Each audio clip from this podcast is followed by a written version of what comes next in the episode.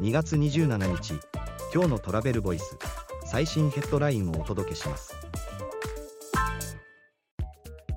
外国人観光客向けの二重価格に賛否両論賛成が6割若い世代ほど国内旅行の意識が高まると回答。ロイヤリティマーケティングは観光における二重価格に関する調査を実施。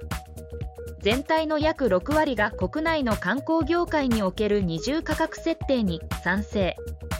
国内旅行をする意識高まる派は39.2%に。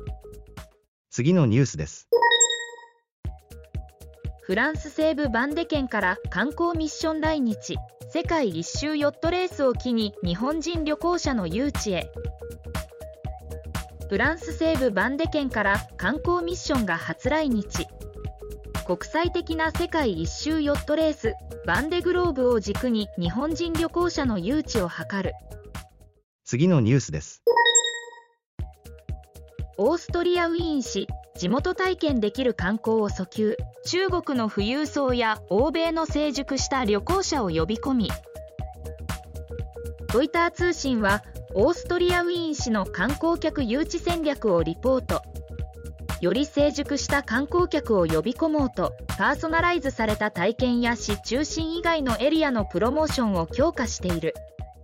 記事の詳細はトラベルボイス .jp で。ではまた明日。